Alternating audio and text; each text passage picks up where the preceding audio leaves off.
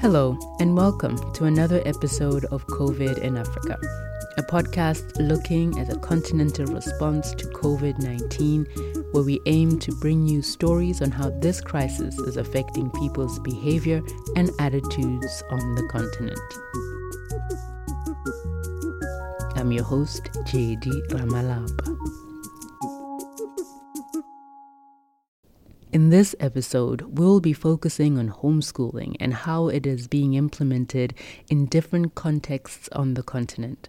We will hear from a parent who is trying to balance working from home, parenting, and homeschooling all at the same time. Have you done any homeschooling since Let me tell you something about homeschooling. There is no such thing unless you're completely 100% prepared for it as a parent.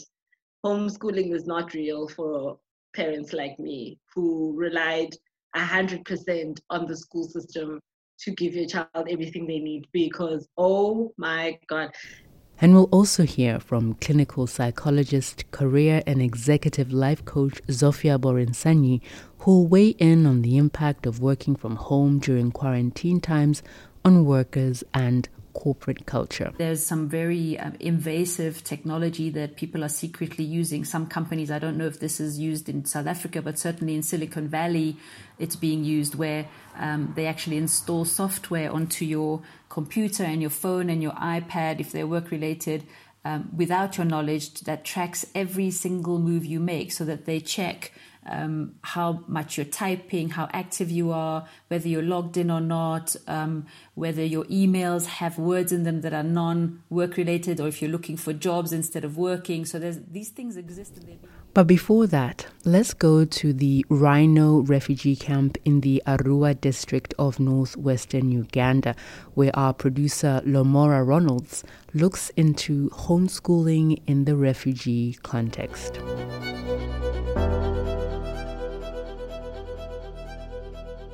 Following the closure of institutions of learning on the 20th of March 2020, His Excellency the President of Uganda and the Ministry of Education and Sports designed a preparedness and response plan to COVID 19 with focus on continuity of learning. In addition, model teachers were to prepare lessons that are to be delivered on radio, television stations across the country. But in the refugee camps, radios and televisions are not a very common thing to find in every home hence making it hard for the children to access the already going on radio lessons and TV lessons. And unfortunately, once aired, the lessons can't be replayed and hence making it hard for the ones to follow. The ministry has also worked so hard in consortium with different stakeholders under the guidance of the National Curriculum Development Center to develop a standardized study lesson packages in core subjects for primary and secondary levels that are supposed to be distributed to all learners. But still, with all these efforts, refugees haven't got any chance of having even the curriculum. Instead, ZOA, which is a partner organization working here in the refugee camp, distributed holiday packages to a number of primary school going children here in the refugee camp.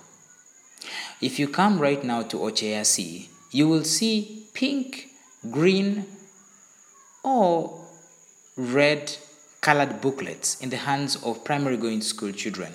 And that is actually the holiday package. It contains different subjects inside it, which are in question format. But those questions are supposed to be answered. And they're not only supposed to be answered by the student, but also via guidance from either a parent or a teacher. Mawa Vincent is a refugee teacher here in Rhino Camp, and he believes that education can continue even during the COVID 19 times. He is helping in a coaching of more than 15 children here in Rhino Camp. But he does that in phases. As today I'm going to meet him, I can see he has two children that he is dealing with today. Yala lo nine plus zero. Na piri de akana number. Under a tree at his home, he is marking and correcting an exercise done by one of the pupils he is coaching. Dai? Hmm? Nyana ganadi? No, na answer no de jojo kunade. Around him are his two grass-thatched houses and two children seated well spaced in front of him as he marks their exercises. Mawa Vincent uses the local language to make the kids understand more better. I had a time to interact with the children, and they were telling me that they were doing their exercises. This is homework?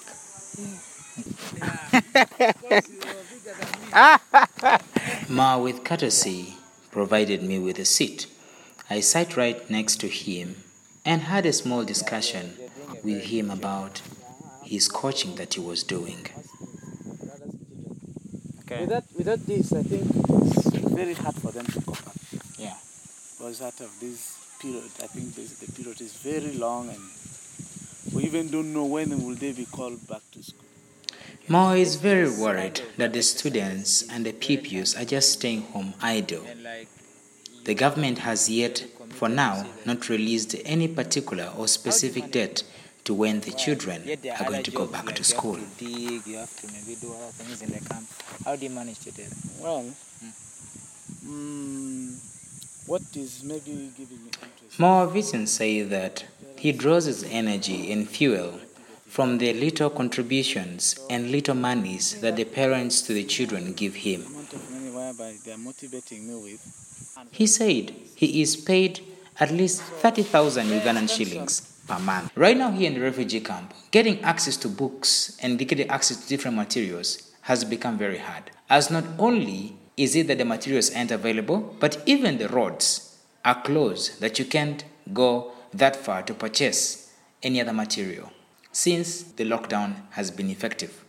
So it makes it so hard that homeschooling becomes a little bit harder than what it's supposed to be under normal. Yes. You must have One, knowledge. knowledge. Mm-hmm. Two, skills of teaching these various classes. Then three, this is what we call approach. How do you approach this different age? Uh, Maybe like like a child in P3 maybe.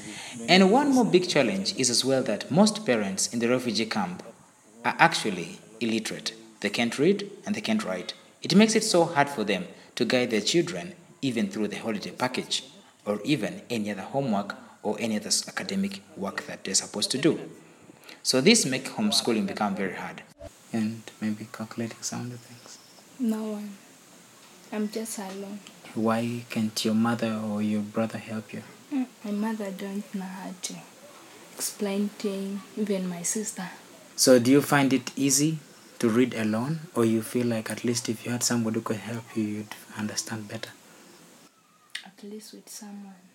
I had some time to chat with a student, a pupil, Florence, who is actually in P7 class, and she was telling me some of her difficulty and the time. She tells me that she is facing a very strong difficulty, that her mother can't help her, neither her sister, because her mother can't read and neither can she write.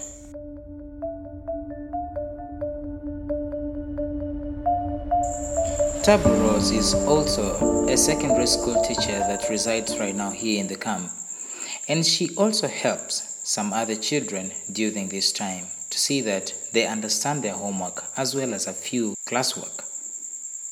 But for her, she does it free of charge. The children, some of them are not able to answer the questions, and even reading is hard for them. So I read for them, and then they'll be able to answer the question. Or else, if they have not understood, I tell them what was asked from the question.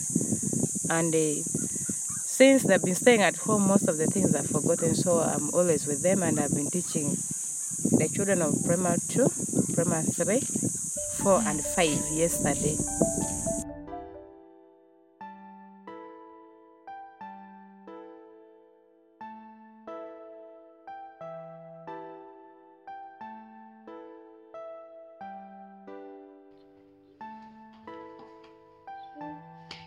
How do you count to seven? Two groups of seven. Two groups of seven. Okay. A few weeks ago, my sister sent me a picture of my seven year old niece wearing a pair of high heeled black boots while being homeschooled. She said, and I quote, doing schoolwork in heels. Help us, Father.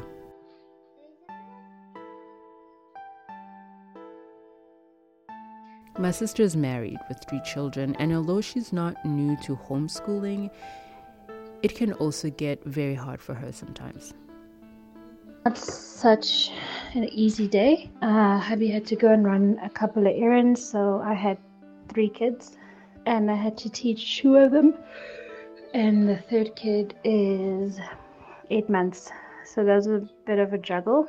Um, and I've got children that are at the early stages of learning. So I've got a five year old and a seven year old. So you really have to spend time on the concepts and you can't just leave them to work, you know, remotely or by themselves. We're teaching them how to do it. Today was the first day where I was teaching my seven year old to work by herself. Um, it did not go well at all. there was, you know, with no guidance and stuff. It, it, was it was a mess. We took a lunch break. You know, sometimes food helps. Took a lunch break and then we got back and it was much better. And now we finished. We just have one science experiment to do. Right now, I'm just gonna make myself a cup of coffee. I still gotta clean the house, cook, while a picture of my niece standing studiously at her desk studying while wearing heels made me chuckle, it can be highly frustrating for parents who have to support their children to learn in new environments.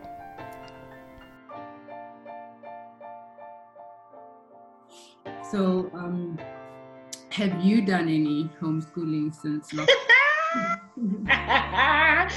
Let me tell you something about homeschooling. There is no such thing unless you're completely 100% prepared for it as a parent. Homeschooling is not real for parents like me who relied 100% on the school system to give your child everything they need because oh That's Mbali Mthethwa, a working mother of two daughters, an 11 year old grade 5 student named Umi, and a 2 year old toddler Kawe. Since lockdown, she has had to work from home as she is the general manager of Skateistan South Africa, an international non-profit organization which uses skateboarding and education to empower children. In addition to her normal duties as a manager, she also has to homeschool. I feel like we've been thrown into the deep end as parents because we suddenly have to figure out what they're actually doing at school and when you look at what they're doing it's like my god what I, I'm, haven't been at school in over 20 years. How am I supposed to remember how to add fractions, multiply fractions? Do you remember how to do this, Jerry? do you remember how to find the lowest common denominator? No. I do you? Because I did that last Thursday. Google has been our friend. YouTube has been our friend. We are literally YouTubing things. I'm listening to American accents because that's where a lot of the content comes from.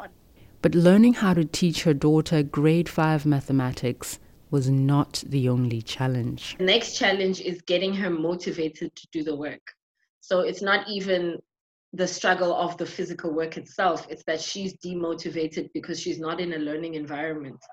We have an office, she has like a place that she can sit and do the work, it's quiet there's minimal distractions, but she's not motivated to do the work because it's like, what the hell? I'm not even at school.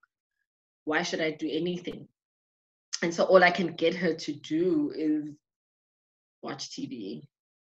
And so I've I've I've taken the path of least resistance, which is to let her do it because I don't want to fight with my child at a time when we have to be with each other 24 7 about the fact that she didn't do her maths work or her English work. And I can see she's frustrated. I can see she's um, she's reaching that point where I can even say I can see like uh, symptoms of like anxiety or depression in a way. Mm. And there's literally nothing I can do about it because we're stuck in this position for God knows how long. Really? And when you put the two year old into the mix, it's even worse because she's bored. So last week I had a fight between the two of them where she drew in Umi's English book, workbook, mm-hmm. and she drew every, she drew all over it. It was a work of art. but obviously, Umi is now going to be in trouble at school because her younger sibling drew in her workbook. and she was like upset with her. And so now the 11 year old and the two year old are fighting.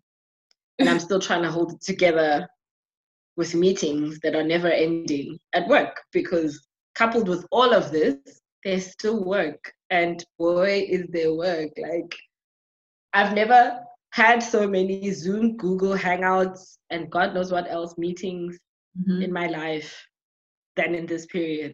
I think I have about eight meetings a week minimum. One of the things that are happening is that too many meetings, um, which are already overused as it is in, in work settings, um, and often they are ineffective, but even more are being scheduled for um, visibility and control uh, rather than because they're actually useful and necessary and effective. That's Zofia Borinsanyi, clinical psychologist and executive life coach at Fast Forward Coaching. She says the lockdown has come with undue pressure on working parents especially mothers who are now having to work from home for the first time while also managing the household, looking after their children, and homeschooling without the usual support systems such as help from domestic workers, babysitters, or even relatives. Yet the corporate world has been slow to adjust to employee needs. There was already a 24 7 working culture before. Now it's even worse. So there's this assumption that because you're working from home and we're giving you flexi hours, that means you're available anytime, all the time, because we're allowing you to be with your kids half the time. So the rest is our time. That doesn't quite work like that. So there needs to be some strict um, agreements in place about, for example, breakfast time or lunch time or dinner time when you're having to make food for your kids and be with your kids, that there's no calls scheduled for those times. There are also some practical, technical issues which companies may not have considered adequately, such as some workers may not have access to Wi Fi, enough data, or may be forced to share their computers with homeschooling children, which can further complicate a working day. The lack of physical contact can also affect trust levels in working relationships, which can lead to paranoia, hyper control, and micromanagement tendencies. Um, and then there's some very um, invasive technology that people are secretly using. Some companies, I don't know if this is used in South Africa, but certainly in Silicon Valley, it's being used where um, they actually install software onto your computer and your phone and your iPad if they're work related. Um, without your knowledge, that tracks every single move you make so that they check um, how much you're typing, how active you are, whether you're logged in or not, um, whether your emails have words in them that are non-work related, or if you're looking for jobs instead of working. So these things exist and they're being used. So that's very highly micromanaging, very controlling and intrusive software, which frankly I think is illegal, but also certainly unhelpful. Sophie advises parents who are working from home to document all of the work they are doing to increase levels of trust with their employers. She also advises women, especially, to become more assertive by learning how to set firm boundaries in their work and home lives. The ability to say no is really a big problem, especially in South Africa and especially for women. And setting boundaries um, and negotiating their own needs and stating their own needs is a really big problem. So, um, women need to just get ready for that, and you need to get take a, a, serious look at how your assertiveness skills are and how you will beef them up because you will need it both with your family at home with children with husbands with other family members that might be demanding your time at home um, and with colleagues and and um, superiors because you will have to say no and set boundaries Despite the many challenges most parents face with homeschooling, many are still reluctant to send their children back to school on the 1st of June. Here's Mbali again. It's, it's changing the way human interaction can happen, and kids don't know how to change interaction because they only know one way to interact with each other. Mm-hmm. They are constantly they're hugging, they're talking, they're sharing secrets, they're whispering, they're going to the bathroom together, they're holding hands. And you want to tell me that in the school, as full as it is, without social distancing, you're going to try and implement that like I, I, I physically don't see it. I don't see it in my head how it could happen. That means that parents, their employers, schools, and government have to adjust to new ways of doing things. If if if schools could start thinking about their own context individually and say, okay, my daughter's at Leicester Road. In this classroom of 14, 20 of you are were online and you were able to access the resources we provided. Why not continue that methodology so that you can still have the issue of social distancing addressed by those who cannot access the materials and leave those that can to do the work at home? It's a lot of work, but I think I'm willing to take up the challenge if I'm given some form of direction. Zofia Borinsanyi says there is no scenario in which things will go back to normal post lockdown. So everyone has to be prepared to learn new skills and do things they've never done before. A lot of companies are, are looking forward and strategizing and realizing that um, actually they're benefiting from much more online um, work and virtual work and home working. So they're realizing that they can get rid of massive overheads if they don't have an office in town that they have to pay for. Um, this will mean major changes for for their workforce, um, for the actual type of work that they do, how they do it, and where they do it. So this will be happening more and more for many companies. So the landscape will shift a lot. Of course, there are people who are like nurses and essential workers who do have to go back to work. But even with them, I think there'll be innovations that happen, which will be good innovations, but all of these have side effects that need to be thought through. It's it's not always as positive as it first seems. Yes. Okay. Hmm? she wants okay. She wants me to change her nappy. not daddy. As if by appointment, Mbali's youngest daughter, Kawe, interrupted our Zoom call. She wanted only mummy to change her nappy, so we had to say goodbye. Bye.